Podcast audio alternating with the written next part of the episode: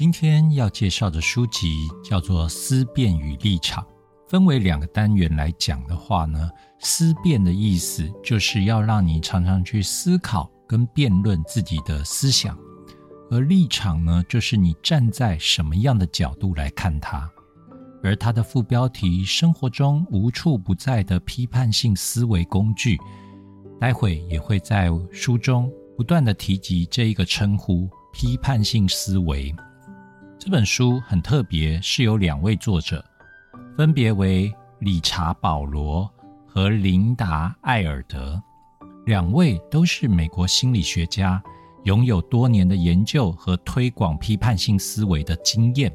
而这本《思辨与立场》呢，就是这两位心理学家根据多年的研究写成的一本批判性思维指南。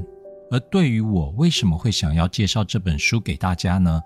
首先，我先说，当你学会了真正的批判性思维以后，你会有更多的包容力。而这个世界为何充满了冲突呢？回想历史上，从个人到国家。冲突是来自于两个强者之间的斗争，你不让我，我也不让你，我又不想改变我自己，但更不想接受你，因为很多人认为接受就是要否定自己的思想，其实不是的。连孔子都说“吾日三省吾身”，当生活中主动出现观点的对立时，不就是自己自我审视观点的好时机吗？如果这个世界上的人都练习好批判性思维的模式，我相信这个世界将会少了许多的冲突。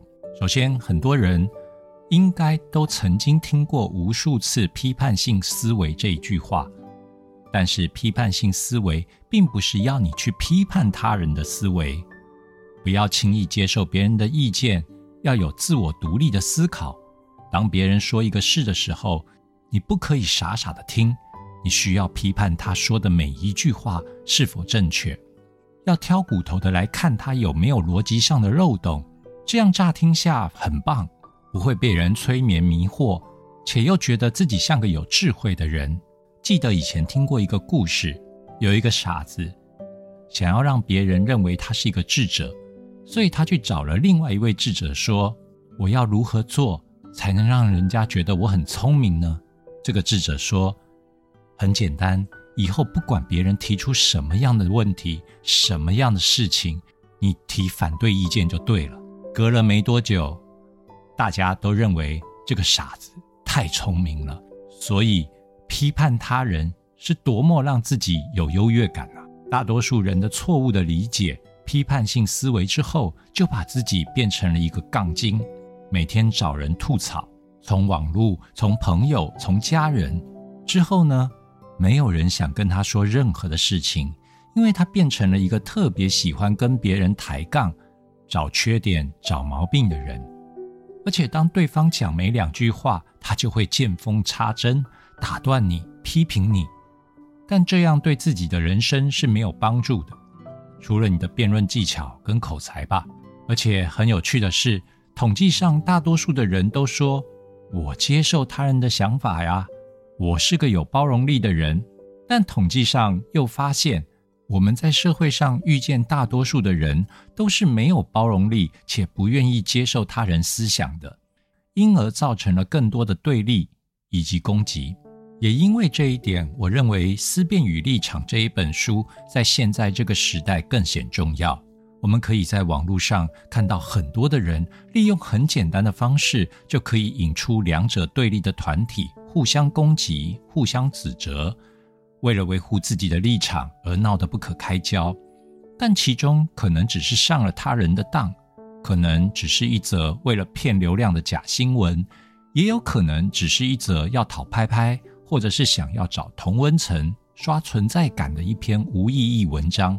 而这些文章对我们的人生一点用处都没有，却可以在短时之间造成了社会上的舆论。或者是新闻话题，这是一个每个人要表达自己意见最便宜的年代。过去你想公开表达意见，你必须要登报，你的文笔要好，投书还要被接受。而现在，比方说你只要有一个公安的意外，你在文章下方写“哎呀，死了数百人，这些人都该死，活该”，那你就会得到很多人对你的反应，无论是什么样的反应，然后你就会觉得自己好像是一个具有影响力、话语权的人。所以在这样的年代当中，批判性思维就显得格外的重要。你必须要知道，是不是有人利用这一点，在勾起你的认同，而去攻击另外一方。所谓“水能载舟，亦能覆舟”，那我们要如何让批判性思维成为帮助自己的一种思考方式呢？而不是伤害他人的方式。作者提供了这套机制的训练，不是从评价思维开始。而是从识别情绪开始，这很像是给了你鸡汤，同时给了你汤匙。作者提醒我们：如果你在生活中有任何时候感到了愤怒、沮丧、忧郁这些负面的情绪，请相信我，一定是因为你的思维方式出现了问题，因为你陷入了非理性思维。你可能会想，这句话说的也太绝对了吧？但你仔细思考，你每一个生命中快要过不去的坎，而最后是什么原因，它不再替你带来了痛苦呢？其实只是一个念的改变。比方，你看到钉子户不搬家，为了自身的立场，造成了都市更新的困难，你觉得他们很自私，没有维护公众利益。但当事情发生在你身上时，你又会生气的觉得是因为政府的不公。但当你有了正确的批判性思维时，你会用高一个维度达到一种无我状态。这时再来看这件事情，你会能够体谅钉子户他不搬家的理由，你也能接受政府无法做到你满意的困难。同时，你不会因为一则简单的新闻就指责他人的对错，同时发生在你身上时，也不会很直觉地感受到被侵犯而愤怒。这个感受情绪机制巧妙的地方，就是在于用情绪来监控和评估我们的思维，因为我们无法下意识的感受到自己处在非理性的思维中，但是我们很容易察觉到自己的负面情绪。当你越来越熟悉以后，你会触动这个情绪机制的产生到消除的这个情绪的时间会越来越短。这也是作者希望大家让这个机制。能从训练最后变为一种直觉。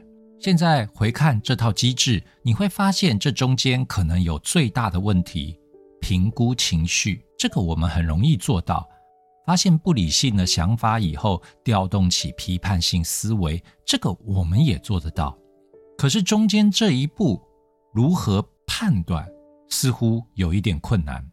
我们如何评估自己的想法是理性的还是非理性的呢？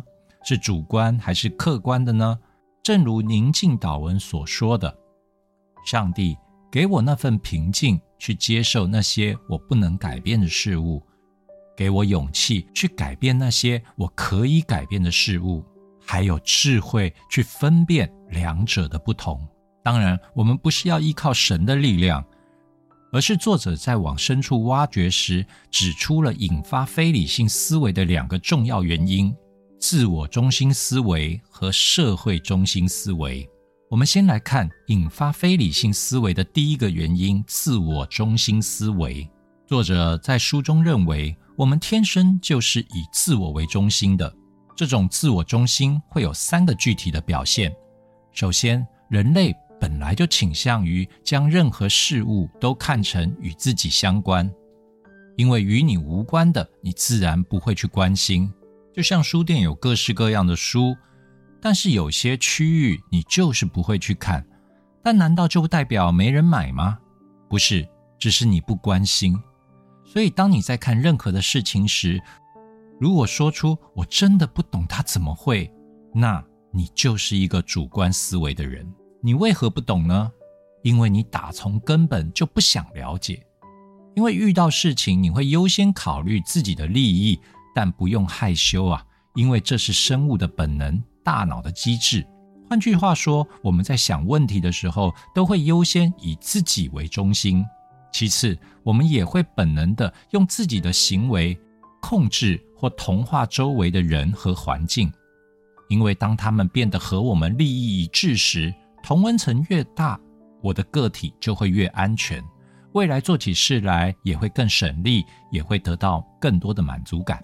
最后，我们会不觉得自己自私自利，因为当我们以自我为中心思考的时候，我们会将自己看成是正确的、公正的。如果别人不同意我们的观点，那我们就会认为对方是错误的，是不公正的。换句话说，我们在批判对错时，会优先以自己为中心。记得在很小的时候，曾经听过一个白武士与黑武士的故事。讲说，一个白武士跟黑武士在一个狭路上相逢，而在这个狭路的上方的树上挂着一个盾牌。白武士说那是白色的盾牌，黑武士说那是黑色的盾牌。于是真的不可开支的时候呢，两个人决定决斗。当两个人从马上摔下来之后，跌到了对方的位置以后呢，白武士看到的是黑色的盾牌。而黑武士看到的是白色的盾牌，原来这个盾牌有着两个不同颜色的两面，这就是我们平常在坚持自己思想，不愿意去接受他人思想所产生的一种盲点。而这些以自我为中心的人，他不需要考虑别人的时候，他就不会去考虑别人，因为他觉得没有你们，我活得很好。什么时候需要考虑别人，就是被迫需要考虑别人的时候，这是什么意思呢？呃，比方说，呃，我是一个政治人物，我需要选票，所以呢，我就会被迫去关心那些我平常不关心的人。等到选票拿到手之后，可能他就再也不会理这些人了，因为他是以自我为中心，只有对他有利的事情他才会去做，而这就是成功的自我中心主义者。有时候看起来相当的伪善，他也会捐很多的钱做很多好事，但是他的内心当中自己非常的清楚，是为了让自己获得最高的利益。他按照着丛林法则在做事，所以大多数的人看他都觉得他很成功，但是这样人的成功却很容易带来很大的负面结果，有可能会给自己带来更多的伤害。有可能有一个比他更狠、更强大的人推翻他，然后成为一个更厉害、更恐怖、以自我为中心主义者。另外一种结果呢，叫做失败的自我中心主义者。最大的特点就是啊，顾影自怜呐，觉得哎呀，我就是很倒霉，我运气不好，我遇人不淑，我怀才不遇，每天充满了抱怨跟感慨。所以你会发现。这个失败者的自我中心主义呢，就是不断的抱怨，不断的指责，他的人生当中是一个问题接着一个问题的发生，但是他依然坚持着他自己的想法，总是在面对各种各样错误的问题，他就觉得没什么问题，他就觉得我只是倒霉，命不好。事实上，是因为他是一个失败的自我中心主义者，因为他考虑问题就是从自己的角度出发，也不想去理解别人在想什么。虽然自我中心思维本质上是一种不理性的思维，但是有些时候呢，这个思维反而能够让我们感觉很好，因为它可能可以让你成功。我们可以透过这个方式去影响他人，获得自己想要的，充满动力与干劲，让自己成为一个具有影响力且世俗上认定的成功人士。这样听起来是不是很棒啊？没错，因为当年希特勒也是这么想的。但既然自我中心如此的强大，为何又要减少这样的事情发生呢？因为你以自我为中心的同时，对你的心。却带来了极大的痛苦，因为人与人的关系大多数的时候都是冲突的，因为每个人要维护自己所坚持的，就会产生碰撞。因此，对一个自我为中心的人来说，他唯一的解决方式就是征服对方，打倒对方，让对方同意我的想法。而他习惯了这样的思考，他人生的每一刻都只有赢和输。所以他每天遇见的每一个人，他都觉得可能是来找他麻烦的，尤其跟他产生不同意见的人，而这个人可能是他的对手，可能是他的亲密爱人，也有可能是他的家人，而最后的结果可想而知。但身为人，我们并不是只被自我中心的小我的思维所控制啊！你可以想象，每个人都有两个灵魂，一个是按照天生的自我中心思维所运行的，想问题、做事情、权衡利弊、评判对错的时候，都倾向于自己为中心。我们必须要活下去啊，要保护自己啊！再次强调，不要害羞。因为这本来就是我们人类遗传下来的本能嘛。因为过去输，你可能不是自己的性命没有，你可能是整个家族、整个国家的灭绝，而那些不懂得争取的人都死了。所以我们的基因里面本来就是一个以自我为中心的人。但是别忘了，我们还有另外一个灵魂，这是按照理智开化的高级别的能力形式。也就是我们身为人为万物之灵的这个关键，我们想要开启批判性思维，就要从前一个小我思维转为高我思维。刚刚说了，这里有一个问题，我们很难辨识出我现在的思维是自我中心思维，因为当我们以自我为中心进行思考时，我们会将自己看成是正确的、公正的，哪怕那些非理性的思维。经过自我中心的扭曲之后，在我们的头脑中看起来就会非常的合理。这种情况下，没有人会对自己说：“哎呀，我现在陷入了非理性思维了，我应该理性的思考一会。”因为没有人在做一件事情的时候会觉得是错的，无论他有多糟糕，比方打孩子或攻击他人，尤其是当我们处在一个最不理性的状态下。比如愤怒的状态下，我们通常会感到自己正在被别人不公正的对待，他人冒犯了我，这时更顾不上进行自我反思了。我们再来看看引发非理性思维的第二个原因——社会中心思维。社会中心正好和自我中心相对，因为我们人类在进化的过程中，除了产生自我为中心的本能之外，我们还会产生另一种本能。就是我们想要去加入一个群体的本能，以追求归属感，比如成为家庭的一员，成为公司的一员，成为教会、国家的一员。你可能会说：“不，我就是孤独的，我就是喜欢当孤勇者，我一个人生活。”但是你也会去找跟你有相同理念的人的文章去读它，去知道这个世界上有人跟你有一样的想法。想要加入一个群体，这种想法并不是非理性的思维哦。但是每一个我们所属的群体都会产生约定俗成的信念，或者说是长久以来形成的规矩。如果这些规矩过于根深蒂固，让群体中的成员产生了优越感，并且拿这些信念去评判其他群体外的人，就很容易产生非理性的思维了。作者把这种非理性思维就称为社会中心思维，而社会中心思维很容易引发人与人之间的歧视与斗争，因为很多文明当中都认为自己这些人才是真正的天选之人，在所有的文化当中，我们几乎都认为我们自己是最特别的，这就是我们服从于我们的民族。服从于我们的地域，服从于我们的文化，这是非常重要的原因。这就是造成社会中心主义的一个基石。比如，很多民族都有自己的民族自豪感，但是反过来，如果这个民族仇视其他的民族，所谓“非我族类，其心必异”，那么就是社会中心思维所带来的非理性。但是这样听起来其实不错啊！你看，忠于团体，忠于国家，为我们的人民服务，为我们的人民打拼，没错。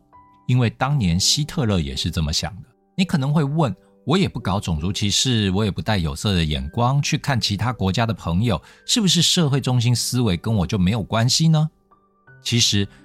不只是在国家民族有这个层面，哪怕是在日常生活工作当中，我们也可能被社会中心思维带来的非理性所影响。更何况你的有色眼镜，是否有色也很难说啊。因为社会中心思维不仅会让人们歧视群体以外的人，还有可能让群体之内的人思维固化。就像非理性的思维，经由自我中心思维再次的扭曲以后，在我们的脑袋中就会看起来非常的合理。一个群体中的非理性想法，经过社会中心思维的扭曲啊，也会变得难以辨识。你看看一些宗教的狂热团体。每天讲着一些话，外在的人看起来都觉得他们好像是有病，可是呢，他们却乐在其中。同样的，当你觉得他们有病的时候，也代表你没有批判性思维，因为你并没有去了解他们。所以，一个组织或一个公司也有可能因为社会中心思维的影响，导致人们无法做出理性的决策。比方说啊，一个封闭的股友社群里面带头的说，接下来会涨哦。就算你觉得会跌，你想分享给大家，最后呢会报以冒犯之名而被踢出。而如果群主呢说错了方向，只要他有办法说出理由，下面的呢也会默默的欢欣接受。但是在群外，大家都觉得太可笑了吧？明明是错误百出的。但在群内，他们只觉得群外的人不懂他们懂的。我们在生活中也有很多时候会被社会中心思维带来的非理性所影响。那我们该如何判断这个团体是否为社会中心思维呢？首先看这个团体内部的权力斗争，有多少人热衷于权力斗争？提出一个新的想法，会不会对高职级别的人是一种威胁？如果权力斗争很严重，那你就要小心了。这个团队的中心思维就可能很严重。其次，看这个团队对内和对外是如何表现自己啊？对外的宣传和对内的表现越不一致，这个团队的社会中心思维就可能越严重哦。最后，再看一下这个团队有没有官僚主义、短期思维、见利忘义等等的问题。如果有，这也是社会中心思维的表现。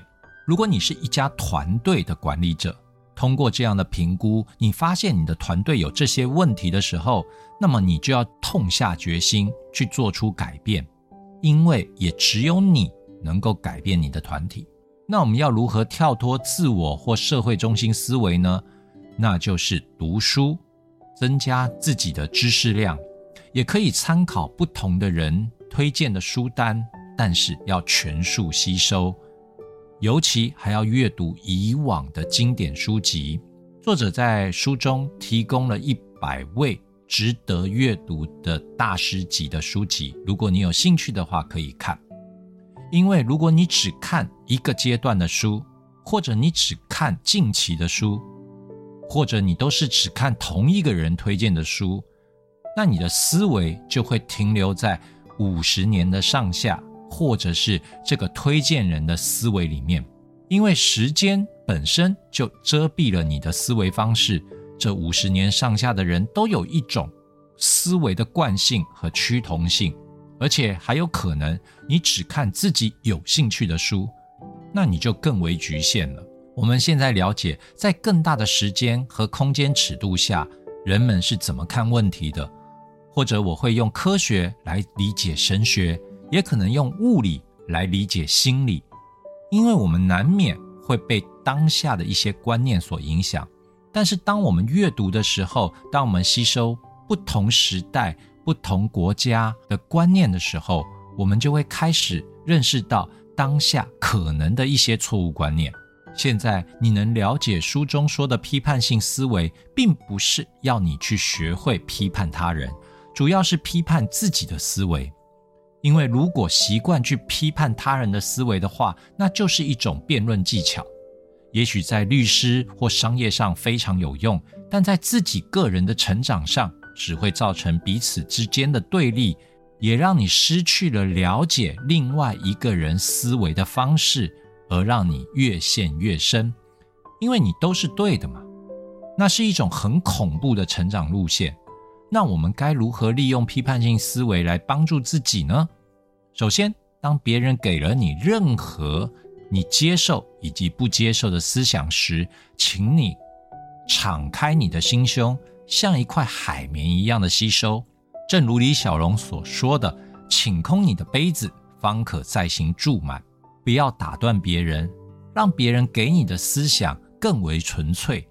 等到他进入到你的脑子之中，再去决定哪些是你要留，哪些是你不想留，然后再不断的反思自己的旧的想法。为什么呢？首先，我们为什么会有思想呢？思想为什么会有不同呢？其中来自于我们所吸收的知识跟智慧。还有个性以及对知识智慧的理解能力所产生的化学变化。同样的，在你吸收不一样成分的时候，所产生的内容也会不同。所以，再怎么客观的人，其实依旧是主观的。所谓的客观，也只不过是他把他所有的知识量取决一个中间点。比方说，如果有一个人从小到大看到的新闻都是充满着暴力。他看的书籍也是充满着暴力，而最后他评断的内容呢，认为一个人如果是中立的，那么他就只会把一个人打到半残；而一个人善良的话呢，是怎么样？就是只会过去赏人两巴掌。当我们吸收了各式各样他人与我们不同与同的思想后，进到我们体内，我们的思维是分成三个层次来处理它的。第一个层次呢，就是较低的层次。这个层次的思维特点就是什么呢？不反省，我们只凭着我们的想法做事。我从不认为我这样做有任何的问题。通常这种人呢，不是极端的成功，就是极端的不成功，因为他们的世界当中，刚刚说了是以自我为中心，只要我想的就是对的。而跟我产生对立的人呢，他就是错的。这是低级技能的混合水准，经常依赖直觉，具有很大程度的自立特征。这是书中所说低层次的思维方式。而第二个层次的思维是高层次，这种人会怎么做呢？叫做选择性的反思，就是他有着比较高的思维技巧水准。但是他缺乏一贯的公平跟合理性，在诡辩方面呢是特别有技巧。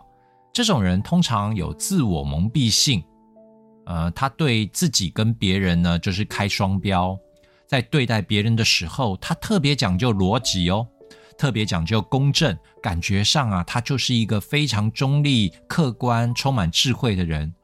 但是对待自己的时候呢？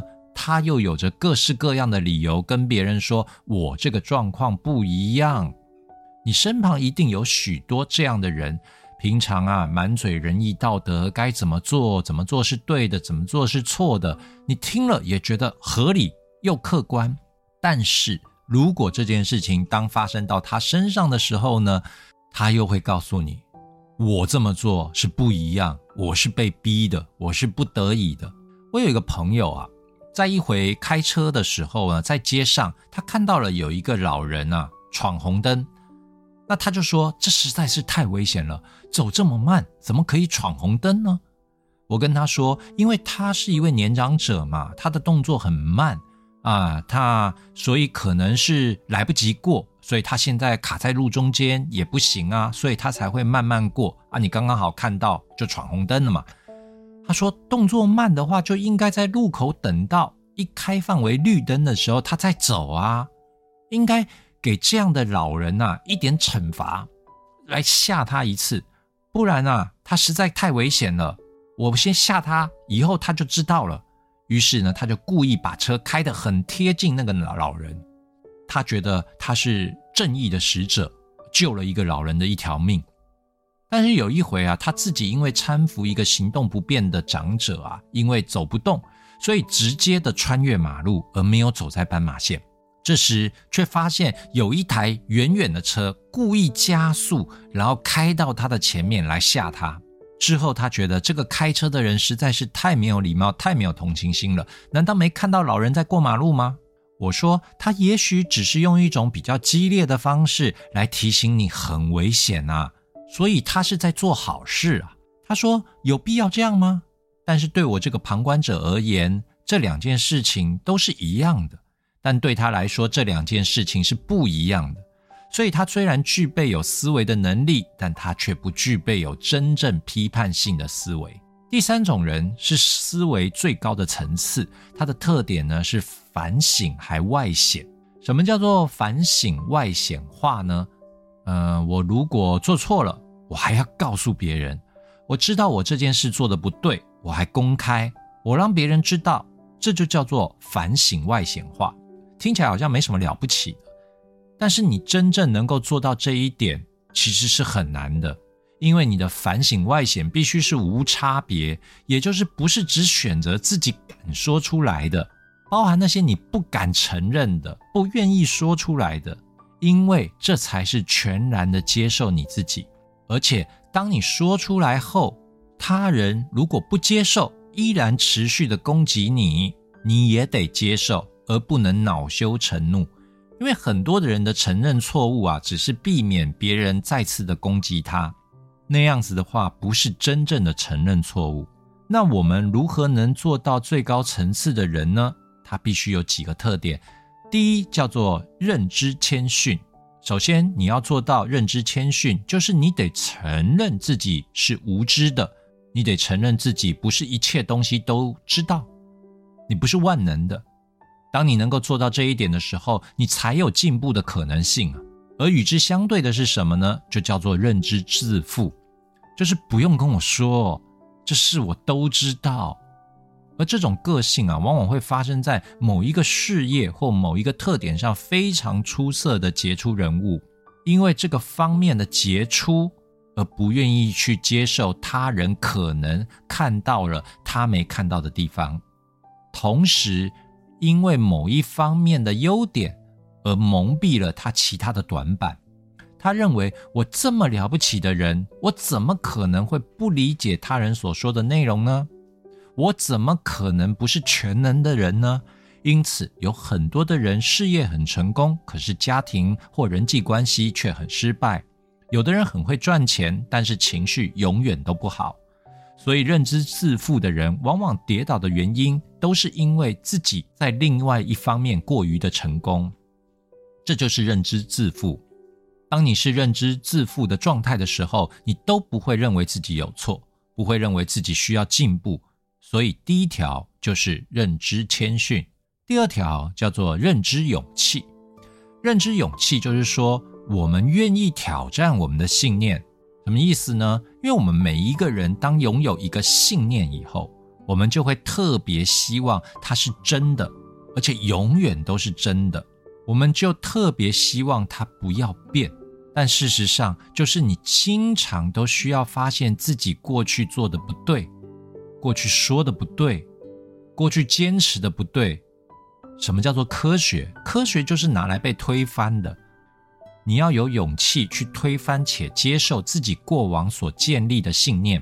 有一句话说啊，如果你在今年并没有否定掉去年那个你所坚持的任何一件事情的话，那代表你今年的你完全没有进步。第三个特点呢，叫做换位思考，就是你能够拥抱对立的观点，尤其在现在大数据时代，资讯新知。除了主观的搜寻外，另外大数据会主动的喂给你同一类的知识与观点，而你就一直活在知识的同温层。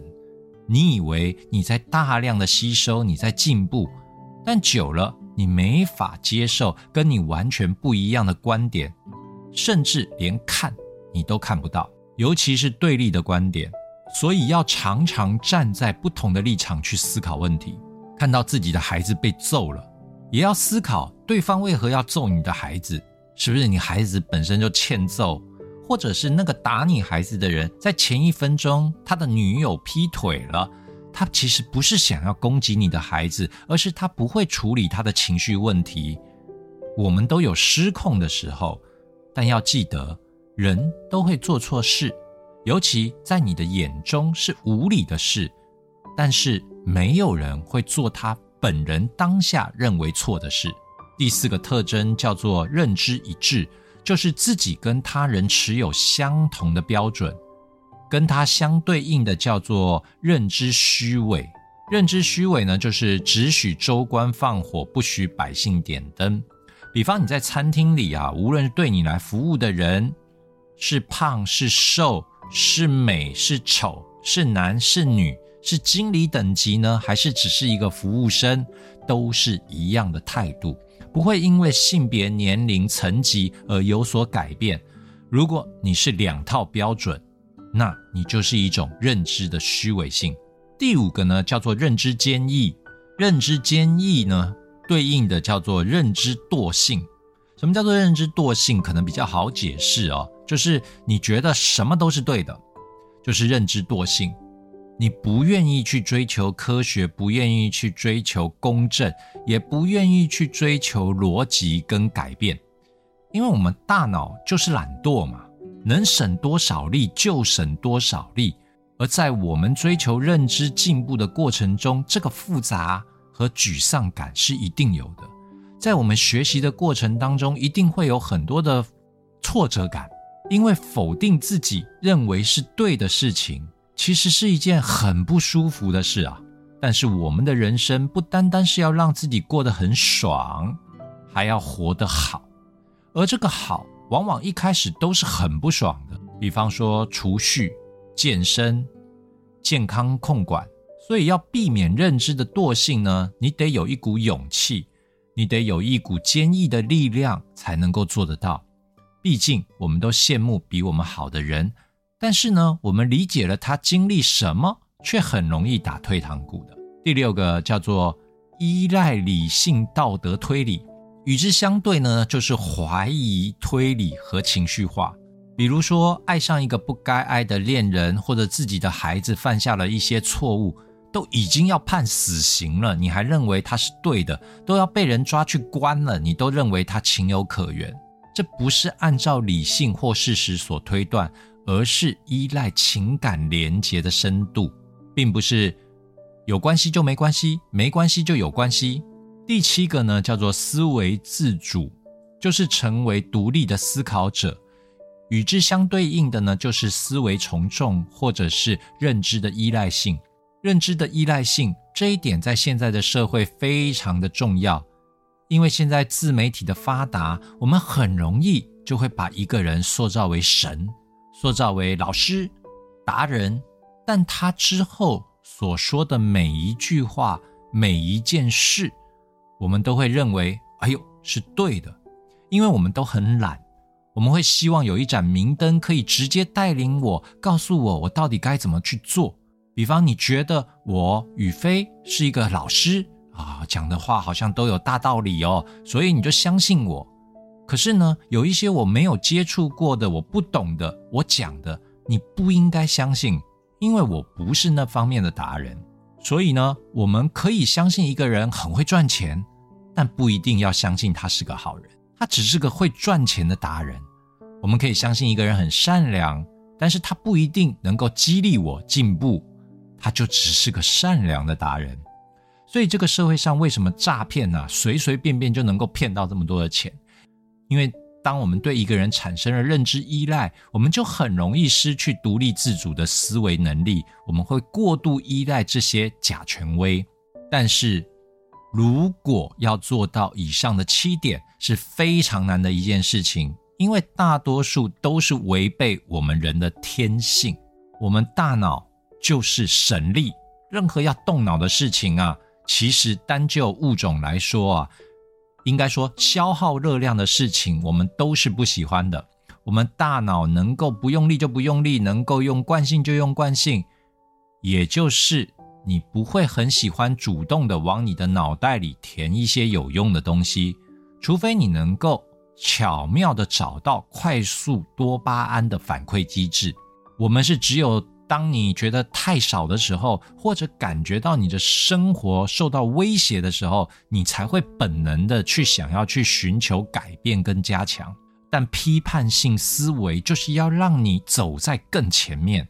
在事情还没遇见、还没发生之前，你就已经像算命的人一样看过了这样事情该怎么样处理，该怎么样做好提前的练习。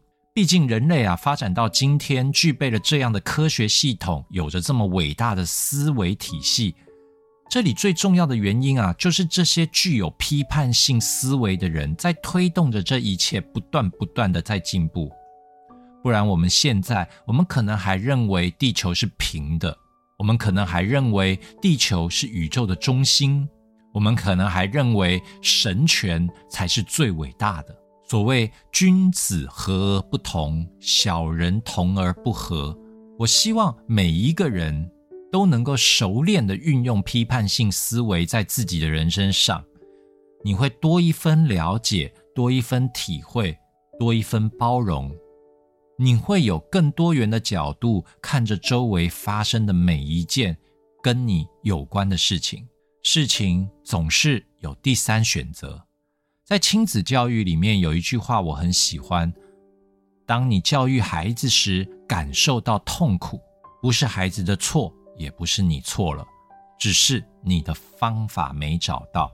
我觉得也可以套在人际关系中，多理解他人，让自己的脑袋有更多的思维处理方式，且试着批判自己那些根本为你带来不开心的毒品思维。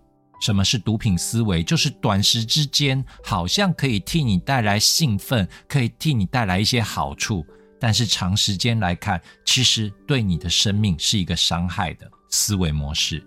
渐渐的，你就会发现，你会是所有周遭里面最平和且快乐、幸福的人。愿这一本批判性思维为这个世界减少更多的对立。